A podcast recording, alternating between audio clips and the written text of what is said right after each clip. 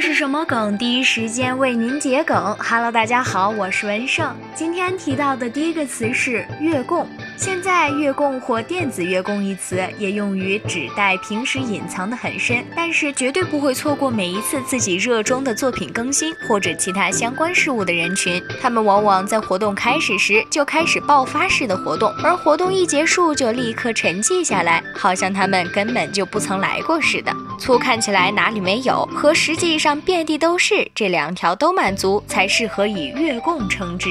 第二个词海景房，在小众爱好圈，比如说手账、J.K. 制服等，通常指那些因为过于抢手而早早断货、千金难求的商品。后来者只能在二手平台上以出高原价很多的价格来求购，经过多次倒手，价格很可能会越来越高，成为江湖传说。这种现象催生了极多的倒卖者，并非真心喜爱，只是想借此牟利。因此，热门绝版产品是海景房这一说法。经常带有讽刺意味，不要小看你的朋友，他的兜里很可能揣着套海景房。直白桔梗，欢迎关注，这是什么梗？我是文胜，下期再见。